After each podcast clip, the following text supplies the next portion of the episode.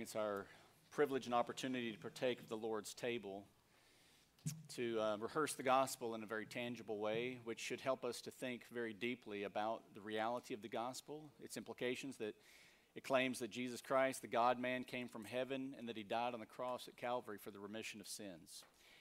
The, the, the bread is a symbolic reminder to us that his body was broken and crushed there at the cross of Calvary, the, the wrath of God being poured out on him in our place, those who by faith trust in Christ. And then the cup that we take is a symbol and it reminds us of the shed blood, which we see clearly throughout the entirety of the Old Testament through the New. Without the shedding of blood, there's no remission of sin. And so Christ was the Lamb of God who took away the sins of the world. He was the perfect, spotless Lamb of God without sin. And it was His blood that provides for us the free forgiveness of sins in His name. Isn't that good news? It's called the gospel. And so we rehearse that once a month at Jenks Bible Church. We desire for this not to become some ritual, religious ceremony that we just walk through and we just do and we go through it. We want you to purposefully think about Christ where are you in relationship with Him? Have you named Him as your Lord and your Savior? Have you called out to Him? Have you cast yourselves completely on Him and solely on Him for the forgiveness of sins? That's what this is all about. It's about a relationship. It's a new covenant that got inaugurated there at the cross of Calvary in Christ. A new covenant, the new covenant from Jeremiah 33. And so, as we partake of these elements today, listen, if you've not named Christ as your Lord and your Savior, and you're not recognizing that as a reality in your life today, just allow the elements to pass by. There is no condemnation here. We want you to instead of just observe, making an observation of what believers do. And you may think, wow, that's interesting. Believers do this. And they do that in remembrance of something that happened 2,000 years ago. That's very interesting. And then I would challenge you to think deeply about the reasons for why we do this. If you're here this morning as a follower of Christ, you know you've got some unconfessed sin that needs to be taken care of before the partaking of these elements. Just do it now. Just while we're passing these elements out, turn the eyes of your heart again to God and repent of sin and confess. Come before this, this table with clean hands and a pure heart as much as it depends on you. And the good news is, is He's quick to forgive, isn't He? And there is no condemnation for those who are in Christ Jesus. Only the adversary wants to keep making you think you're unworthy. Reject those thoughts. Take that thought captive to the obedience of Christ. Walk in full relationship with the Lord today. It's here for the taking. Amen. So I'm going to pray, and the elders, if you'll come, we're going to be passing out these elements. Father, we thank you so much. We thank you for this opportunity to rehearse the gospel this way in a very tangible way where we hold elements that symbolize these eternal truths that were written in the heavens before the foundations of the earth, that Christ would die and his blood would be shed for the rescue mission of bringing people back into right relationship with the only true living God. that is that is amazingly good news. That's amazing grace. And so we have come this morning and right now, and we are wanting to say thank you. Thank you. With our lips, we want to say thank you with our lives as we as the church gathered then scatters this week to live for you. We want we want our lives to uh, have that aroma of Christ before us as we go about and have our, our, our living and our being before you. So today, Lord, be glorified through your body, the church, and draw our hearts closer to yourself as a result of today. In Christ's name we pray.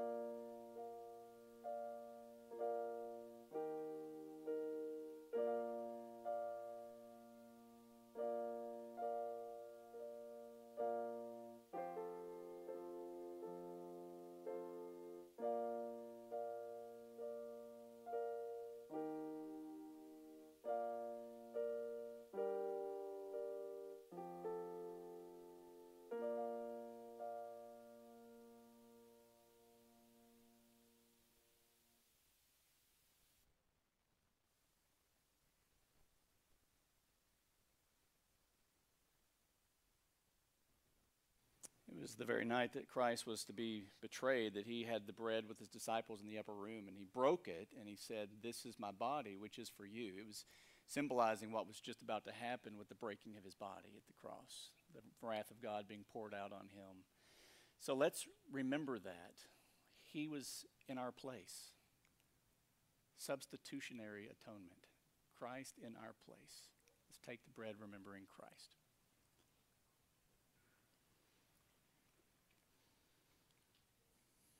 Father, we thank you that um, Christ willingly went to the cross for the joy, he said, that was set before him. He endured the shame, knowing that there was a beautiful bride at the end. We are here to say thank you and that we remember. In Christ's name, amen. If you gentlemen will pass the cup.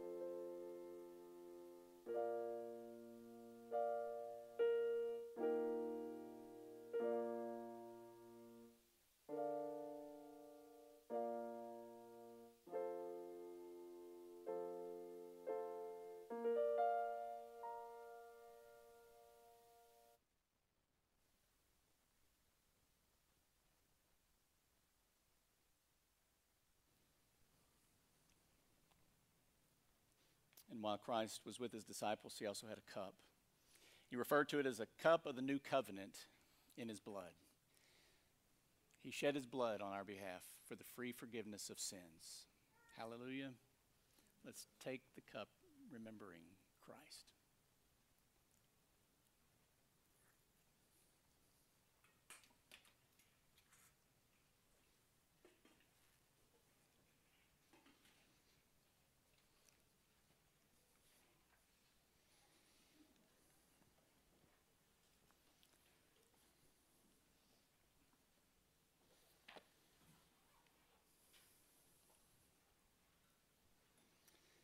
Well, if you have your copy of God's Word with you, open with me this morning. We're continuing our study through the Gospel of Matthew. And we find ourselves this morning at chapter 3, uh, the first six verses of chapter 3, which introduces us to John the Baptist. And just for starters, listen to what Jesus said regarding John the Baptist in Matthew 11 11. He said, Truly, I say to you, among those born of women, there, was, there has not arisen anyone greater than John the Baptist. Jesus says here that John the Baptist was greater than the likes of Noah, Abraham, Isaac, Jacob, Joseph. We could jump ahead to Moses, we could go to Elijah, we could go to David, or any other biblical figure that you might want to insert from the Old Testament or even a New Testament list. Of all people, Jesus says there has not arisen one born of woman greater than John the Baptist. Yet, John the Baptist at some undisclosed time in his life, moved out of his parents' house and went out and lived in the wilderness of Judea. His exist- existence would have been likened to that of a hermit. He forsook all social life for what he knew to be God's calling on his life. And the one sure way he knew of God's calling on his life from what was from what his parents, uh, Zacharias and Elizabeth, would have told him. Listen to what an angel of the Lord told Zacharias while performing priestly service in the temple of God. He was in there to light the incense offering while an angel of the Lord appeared to him and said this. Now, remember, this is what John grew up hearing about God's calling on his life. You ready? But the angel said to him, Do not be afraid, Zacharias, for your petition has been heard, and your wife Elizabeth will bear you a son, and give and you will give him the name John. You will have joy and gladness, and many will rejoice at his birth, for he will be great in the sight of the Lord, and he will drink no wine or liquor, and he will be filled with the Holy Spirit while yet in his mother's womb. A conversion while yet in the mother's womb, and he will turn many of the sons of Israel back to the Lord their God.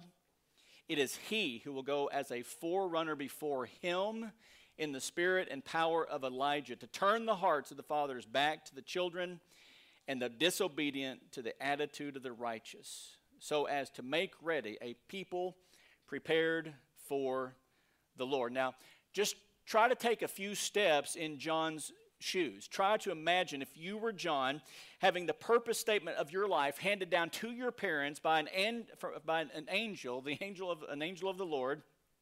And I think you perhaps may realize at that point you have no options. At least it wouldn't seem to be any options. Am I, you, are you tracking with me? Yeah. I mean, Zacharias questioned the angel as to the accuracy of his word, and he was stricken mute for the next 10 months uh, for doing so. Can you imagine what the townsfolk must have been saying to John as he was growing up? There, there he goes. That's the one.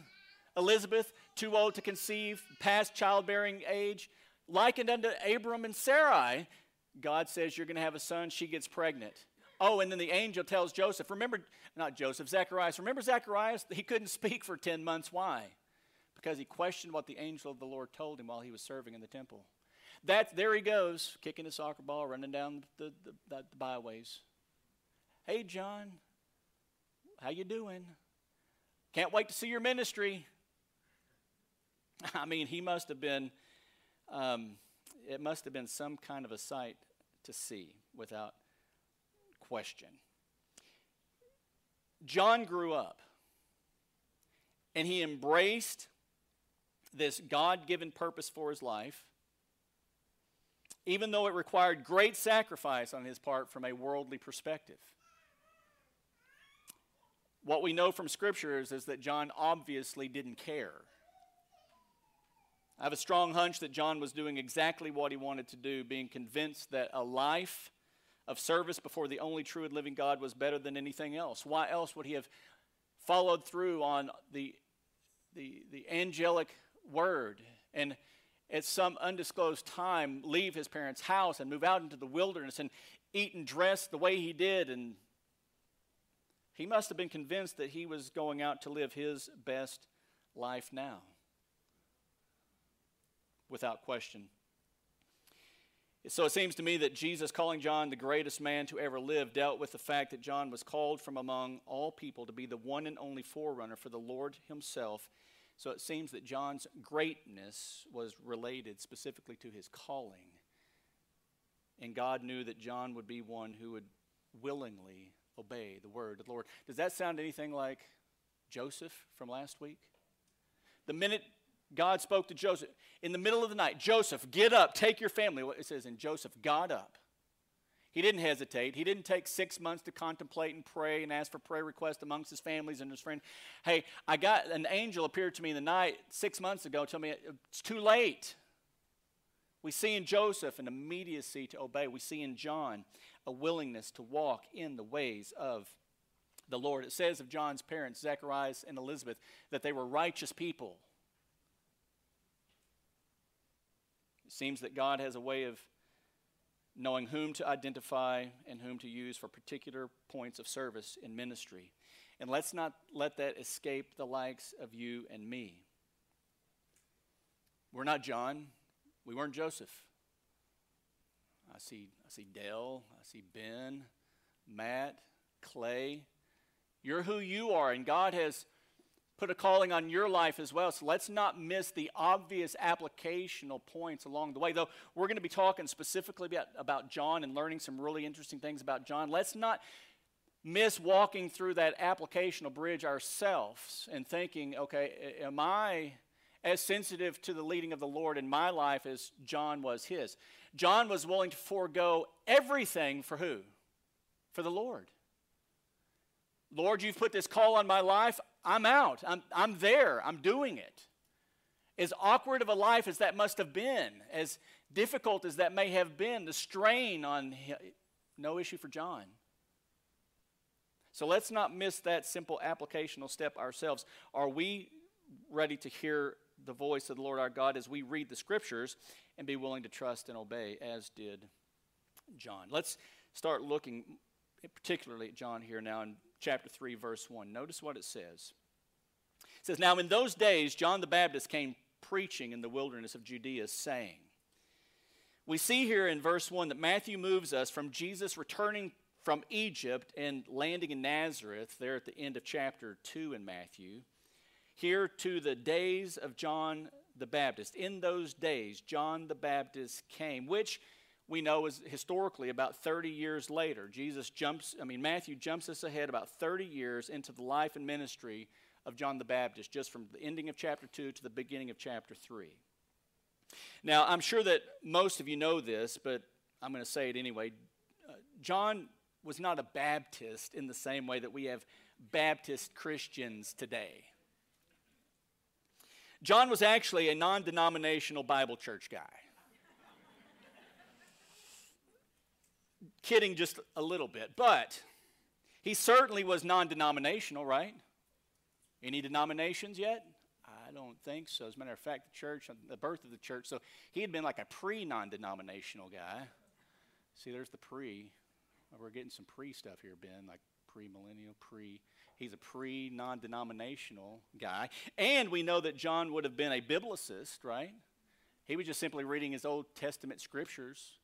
So he was a pre non denominational biblicist. And I don't know about you, but that's pretty close to a Bible church non denominational guy, if you ask me. I, am just saying, and gal. Can I get an amen? Come on. Yeah, he, he was not about, so the, his name, the angel said, and you shall name him John the Baptist. No, there was no uh, stuttering after just name him John. Now, John actually was um, a very common Jewish name in the New Testament at that time, um, derived from the Hebrew, perhaps, uh, Jonathan, which simply means Yahweh is gracious, which, when you think of the ministry of John the Baptist, his name seems to fit him very well. That Yahweh is gracious. Yahweh is sending a John, one who demonstrates that Yahweh is gracious, because the very thing that John's ministry was about was about the clearing the way of, of awakening a, a slumbering, sinful people and making straight the way of the Lord. That's a very gracious thing because in comes the king, in comes the gospel and the preaching of the gospel, which is a gospel of grace. So, John is a his namesake was Yahweh is gracious, and indeed Yahweh has been gracious to us. Now, notice how here in the text here, here see right here, notice how Matthew indicates for us that John one day shows up. It says, came. Matthew used the word came. John the Baptist came, which, for those of us reading the account some 2,000 years removed, gives us a sense that John kind of just all of a sudden out of nowhere showed up and started preaching. And, and I think it might be due to the fact that our English translations have translated this verb as being past tense. Hence, in, at least in the New American, you may find, I doubt you will, but it, we have the word came. John the Baptist came, but in the Greek text, this verb here is in the present tense, which would be rendered come. But as you can imagine, if you were trying to read this verse in the present tense, now in those days, John the Baptist come preaching in the wilderness of Judea. Saying just it doesn't flow well. It doesn't have the same kind of just natural rend, rending of, of, of how we as English people tend to read. It just doesn't feel right. But what it does do is it lets us know that John's preaching ministry was a present tense reality for an undisclosed period of time. That John's wilderness preaching ministry didn't just show up unexpectedly one day, just as a, uh, you know, like a couple days prior to Jesus going public with his ministry. John had an ongoing preaching ministry, which it seems gathered a large enough and enthusiastic enough of a crowd of a following to pose some sort of threat to Herod Antipas. We're going to see later in Matthew's Gospel in chapter 14, verses 1 and 2. Listen to this, excuse me, 1 through 5. It says, At that time, Herod the Tetrarch heard the news about Jesus and said to his servants, This is John the Baptist. He's risen from the dead, and this is why miraculous powers are at work in him. For when Herod had John arrested, he bound him and put him in prison because of Herodias, the wife of his brother Philip. For John had been saying to him, John had been saying to him, It is not lawful for you to have her. Although Herod wanted to put him to death, he feared the crowd because they regarded John as a prophet. John's preaching ministry didn't just show up out of the blue one day. He had been preaching long enough to be regarded by the Jews as a legitimate prophet.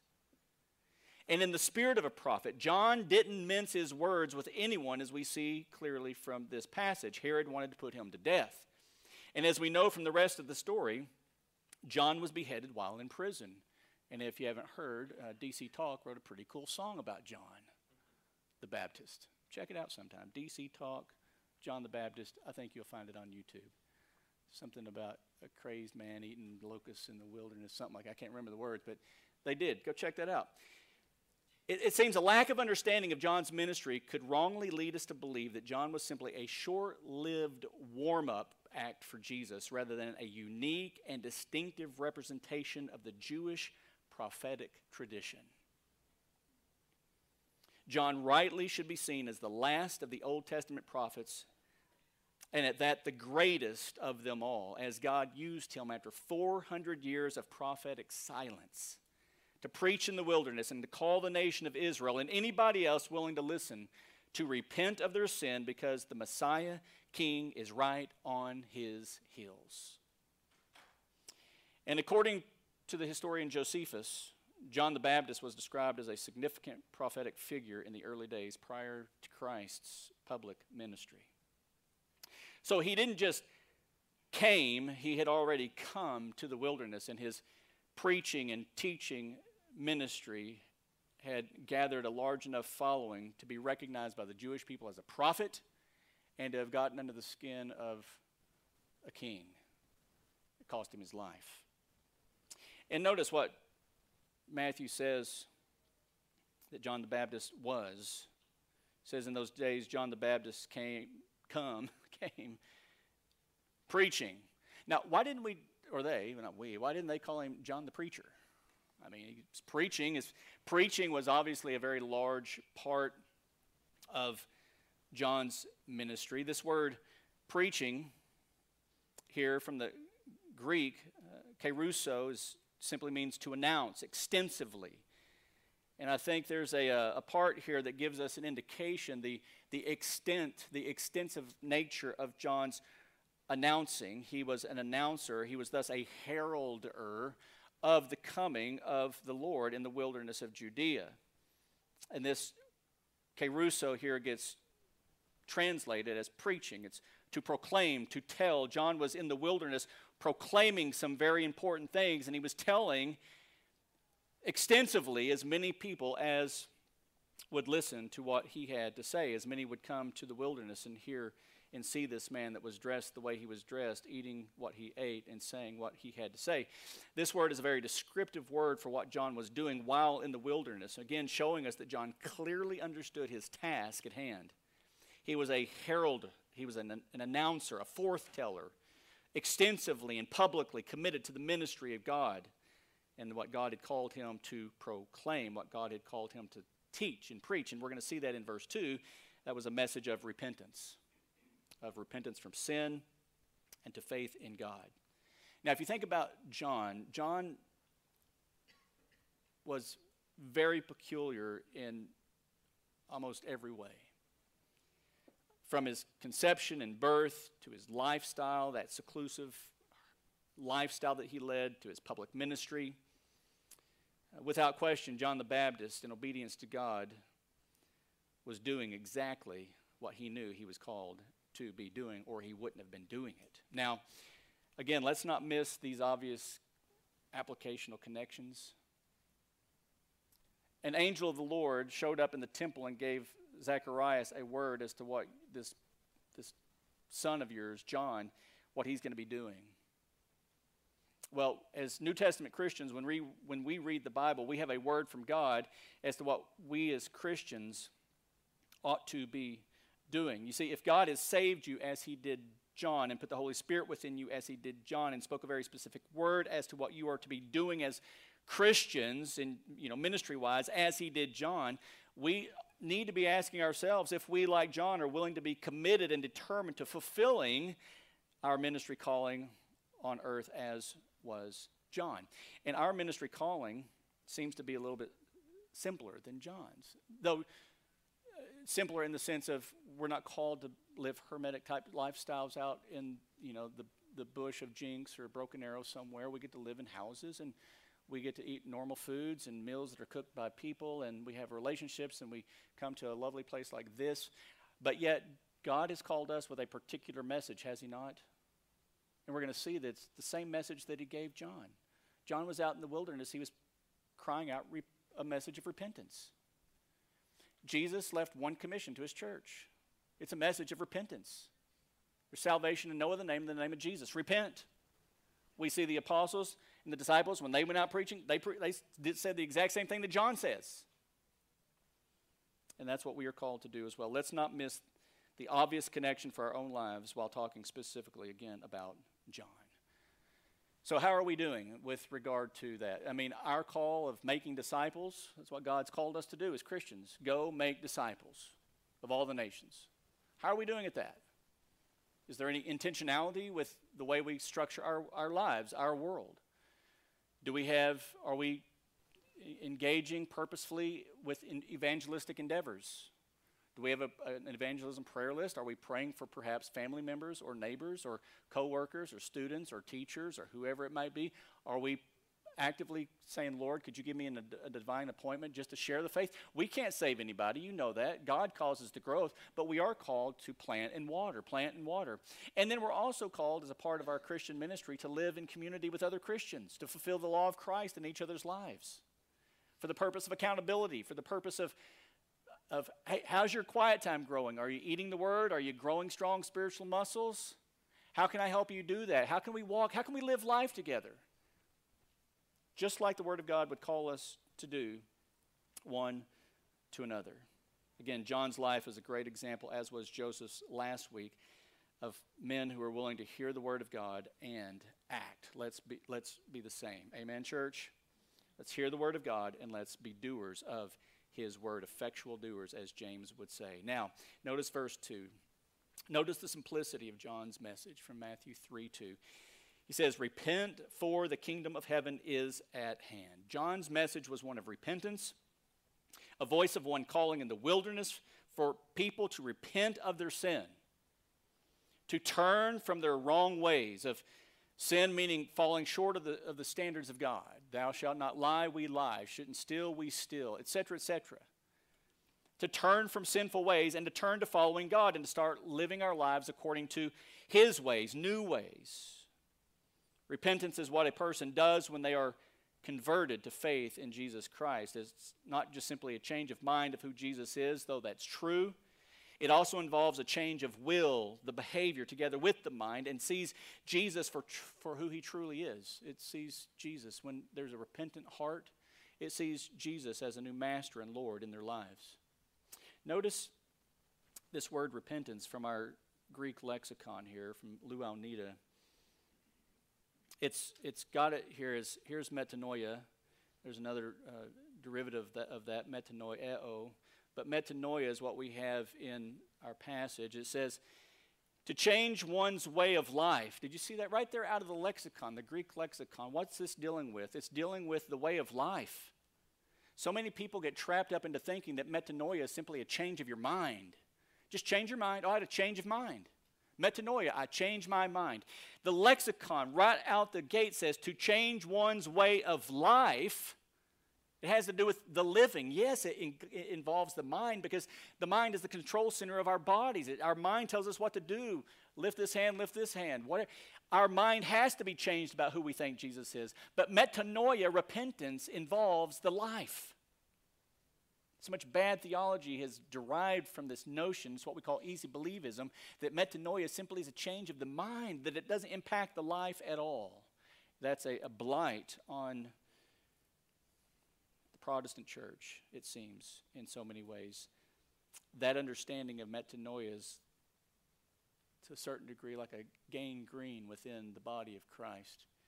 You see so many Christians with feeble Christian lives because they came to Jesus simply because they were, you know, I mean, really, who wants to go to hell? I don't know if anybody's. Um, sign me up. Now there, you know, there are some. You can go find it on your YouTube. There'll be somebody, you know. Oh yeah, I want to go to hell, and I'd rather party with my friends in hell than than sing in the angelic choir with a. I get yeah, cliches. But let me tell you, at the end of the day, nobody wants to have conscious torment forever and ever. Nobody. And so we adopt Jesus into our family, and we're friends with Jesus. There's a version of Christianity that seems to just be spread that Jesus, you can, you can have your, your what we call our fire insurance. You can have your, your cake, your, your icing, and you can have your cake too. In other words, no change of life. You can come to Jesus, just say a prayer. I did this when I came, walked an aisle. I repeated a prayer up front, and they baptized me a couple of weeks later, and I knew I was in. And they said that once you're in, you're always in. And I was like, that's great news. As a matter of fact, that is true. Once you're saved, you're always saved. You cannot lose your salvation. The, the only question really becomes is did you really get saved? Did you truly repent? Which we see biblically has a reflection in the life. So, a person who claims to have gotten saved, but they continue just to live exactly the way they have always lived before in the same patterns, and they're not, and they're not fighting against it. It's not to say that once you get saved, you never sin. No, but you fight against sin. You fight the good fight of faith. And you're fighting to put to death the deeds of the flesh. And you realize that the, the lust of the flesh and the lust of the eyes and the boastful pride of life in the system and this culture in which we live in, we recognize that it can be difficult and hard, but what do we do? We fight the good fight of faith. And when we sin like Peter, we weep over our, our sin because we know we've grieved a relationship with the living God. And we get back up and we keep fighting and we keep living for the Lord. But if we come out of the baptismal waters and we're like, yeah, I'm in, baby, let's go, let's eat, drink, and be married, because who knows when my number gets called, you have to really start questioning did, was there true repentance from the heart? The lexicon says to change one's way of life as the result of a complete change of thought, yes, the mind, and attitude with regard to sin and righteousness, to repent, to change one's way. Repentance. And then they give a little, um, a little description here, and it says, though in English a focal component of repentance is sorrow or contrition that a person experiences because of sin, the emphasis in metanoia and other ver- well, that, here's metanoia, seems to be more specifically the total change, both in thought and behavior, with respect to how one should both think and act. The life of the mind and the life in your living. It's both. And it's critically important to understand that repentance is, is this it's both thought thinking, behavior, life. We see in Acts chapter 26, Paul speaking to King Agrippa. He says, So, King Agrippa, I did not prove disobedient. And notice the connection here when we get down here to repentance, metanoia. I did not prove disobedient to the heavenly vision, but kept declaring both to those in Damascus first and also at Jerusalem, and then throughout all the region of Judea, and even to the Gentiles, that they should repent. He's preaching the same message that John the Baptist came in the wilderness preaching. That they should repent. And notice this notice the, the, the, um, the logical outcome of repenting. And it results in a turning to God. And, and more specifically, what? Performing deeds, the life appropriate to repentance. So to act like repentance somehow is just a change of the mind, it doesn't impact the life at all. The Apostle Paul in this passage, I, I, and you know what, we could spend the rest of our time this morning, and I could go one passage after another passage after.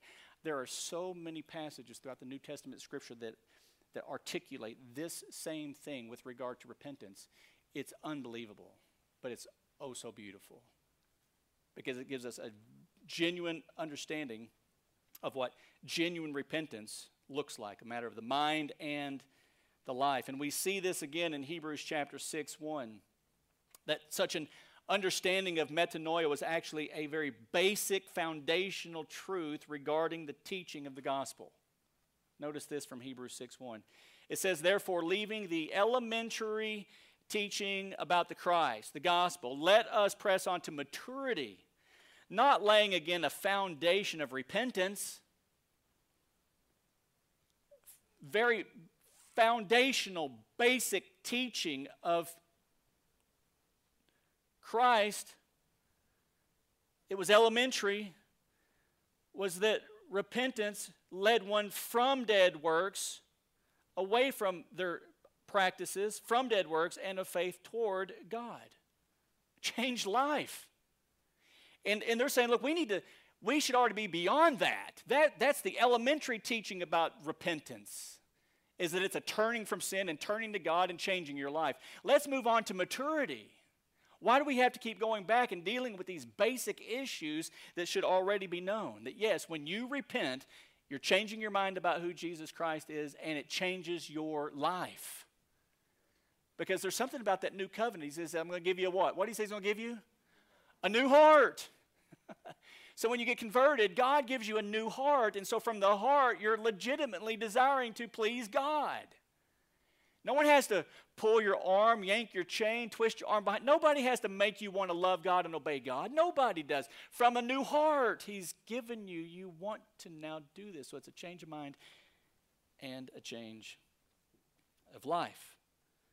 In John MacArthur's commentary, he says it does not denote just any change, but always a change from wrong to the right, away from sin into righteousness. God calls for radical change and transformation that affects the mind, the will, and the emotions, the whole person. This is why repentance and conversion are, in essence, two sides of the same coin. And this is why we see Peter use it this way in 2 Peter 3 9. The Lord is not slow about his promise, as some count slowness, but is patient towards you, not wishing for any to perish, but for all to come to what? Repentance. Repentance is interchangeable with the idea of belief or salvation in Christ. These are synonymous terms. And metanoia clearly is the idea of changing your mind about who Jesus is, which changes your life because by the Holy Spirit who indwells you, you get a new heart according to the new covenant. And God's patient toward you. So perhaps if there's any of you here this morning who have yet to recognize genuine repentance in your own life, I mean, perhaps maybe there's some here this morning that were like me. I was, I was a, I went to church almost every Sunday. I got drugged to church by folks, my parents, every Sunday, and even some on Wednesdays when I was younger. And thankfully, when I got older, I could kind of start skipping that. But oh, I had my fire insurance. And every every summer, I went to the camp. We had camps because I was Ben of the Baptist. I was a Baptist, like John, my forefather, John. I too was a Baptist. And at the Baptist camps, you know what we did? Every year, we rededicated. There was a rededication of life every single year. And I was in, man, because I was smart enough to recognize it in my heart. Boy, I didn't want to do all that Jesus stuff. Because you can't make somebody want to love Jesus. You just can't. Genuine conversion is the only thing that's going to give you a heart from God that's going to make you want to love Him. You, you you can't, you can only fake it maybe a little bit, but you can't fake it forever.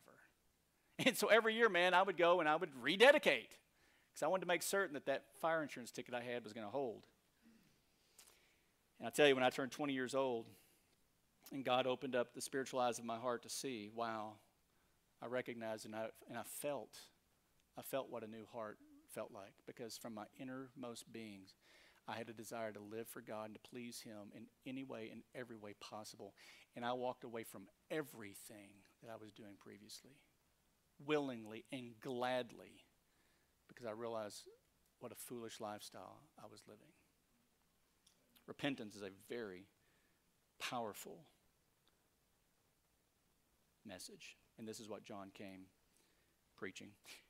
And just by way of, I got to hurry, by way of um, note here, the disciples, when Jesus sent his disciples out preaching, notice this in Mark 6. He summoned the 12. He summoned them, hey, guys, gather. And began sending them out in pairs and gave them authority over unclean spirits, and, he instructed them that they should take nothing for their journey except a mere staff, no bread, no bag, no money in their belt, but to wear sandals. And he added, Do not put on two tunics. And he said to them, Wherever you enter a house, stay there until you leave town. Any place that does not receive you or listen to you as you go out from there, shake the dust off the soles of your feet for a testimony against them. And then verse 12 they went out and preached, just like John the Baptist, that men should metanoia, repent. That is a preaching of the gospel, a repentance message of turning from sin, recognizing who God is. He's holy, you're not. He's perfect, you're a sinner. So you repent of your sin against His holy standards, and you walk away from it all. You turn and you turn towards Him. You open His Word and you say, Lord, how shall I live? And then he gives us all these beautiful standards. And he says, just learn my ways. My yoke's not a heavy yoke, it's a light yoke, as a matter of fact. And I discovered that whenever I got a new heart, I realized that all these thou shalt nots actually weren't burdens at all, they were a blessing. That therein was the way to an abundant life. I thought it was the way to strangle my life. But no, it was actually the ways to abundant life. Conversion, repentance. It's a powerful, powerful thing. And this is exactly what we do when we go about doing our ministry. We call people to repentance, to turn from their sin, and to turn to faith in Jesus Christ. Now, notice the end of verse 2 again, back in chapter 3 with me. Look at the end of verse 2.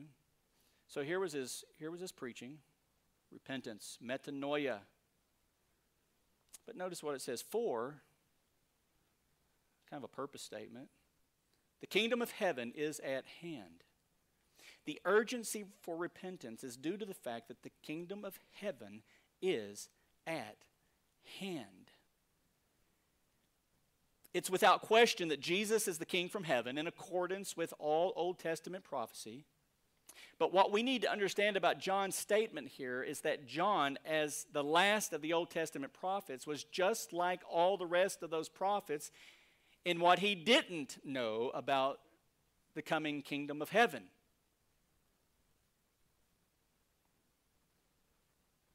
That King Jesus first had to come as a suffering servant and die on a cross as the spotless Lamb of God.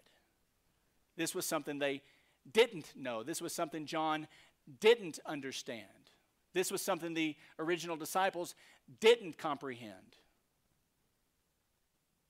And then, following that, his death, burial, and resurre- came his resurrection, King Jesus was then going to build a church during an interval of time now known as the church age. And the reason why they didn't know about the coming church age, which we are currently living in right now, as we are still awaiting the kingdom of heaven to have its earthly fulfillment, which Jesus is going to bring about at his second coming. It's the simple fact that this period of time, the time that lies between Jesus' first and second coming, was to all of them a mystery. So John the Baptist is out there preaching, Repent, for the kingdom of heaven is at hand. But the church age was a mystery. Was a mystery to John. He, like all the other prophets, he, like the rest of the disciples, remember what the disciples said to Jesus even after his resurrection? In Acts chapter 1, they were saying, Well, is now the time you're going to establish your kingdom? They were still thinking that he was going to then bring in this earthly kingdom as was prophesied from the Old Testament. They were still looking for it, even after he had convinced them that he was God from heaven and that in his first advent he had to suffer and die on the cross, that he wasn't coming in his first advent to establish a kingdom. So they said, okay, cool, we're down with you on that. We got you. So after his resurrection, he appears to them and they're saying, so is now the time. They were in the same place as was John the Baptist, as was all the other Old Testament prophets. To them, the church age was indeed a mystery. John knew that he was a forerunner to the promised Messiah King. He had a simple message for the nation and any, anyone willing to listen of repentance because the kingdom of heaven's at hand. I, I believe that John had every reason to believe that Jesus was coming to establish his earthly kingdom when he came. As a matter of fact, prior to John's death, while in prison, listen to what he asked Jesus in Matthew chapter 11. We're going to get there, but notice this. Now, when John, while in prison, heard of the works of Christ, he sent word by his disciples and said to him, Are you the expected one? Or shall we look for someone else? John, having heard of the works of Jesus, was confused by the works of Jesus. He was confused by the things that this Messiah king was supposed to be doing. He wasn't matching the expectations that John the Baptist had as a good Jewish boy who knew his scriptures.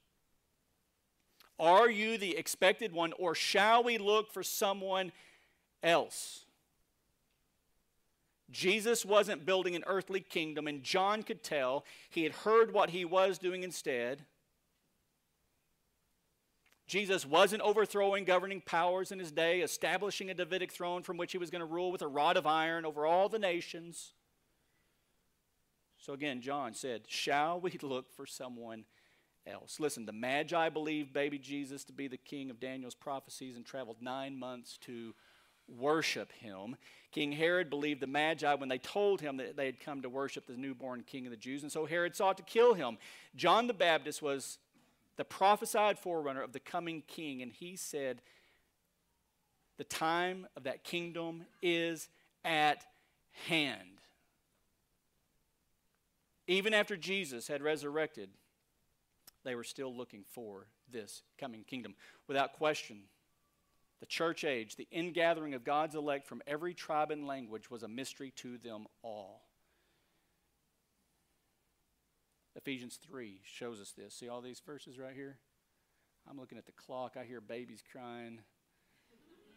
And I'm on page 16 of 25. I didn't get through my I didn't I didn't draft very well through some of my pages here. So let me just end right here with this Ephesians 3 part piece. We'll pick up here next week. Sound good? This mystery was unknown to John the Baptist, unknown to all the Old Testament prophets, unknown to the disciples, a mystery. For this reason, I, Paul, the prisoner of Christ Jesus, for the sake of you Gentiles, if indeed you have heard of the stewardship of God's grace, which was given to me for you, by the revelation there was made known to me the mystery. As I wrote before in brief, by referring to this, when you read, you can understand my insight into the mystery of Christ, which in other generations, check out verse 5, which in other generations was not made known to the sons of men, as it has now been revealed to his holy apostles. Now I'm skipping here from verse 5 over to verse 8. So 6 and 7 are not, it's not that they're not important. You can go back and read them, but for the sake of screen space, I needed to, they, it wasn't as urgent. So, verse 8 To me, the very least of all saints, this grace was given to preach the Gentiles the unfathomable riches of Christ. That's the gospel. And to bring to light what is the administration of the mystery, which for ages has been hidden in God who created all things, so that the manifold wisdom of God might now be made known through the church. This beautiful mystery, which for ages has been hidden in God, the creator of all things. And this, by the way, verse 11, was in accordance with the eternal purpose which he carried out in Christ Jesus our Lord, in whom we have boldness and confident access through him in faith.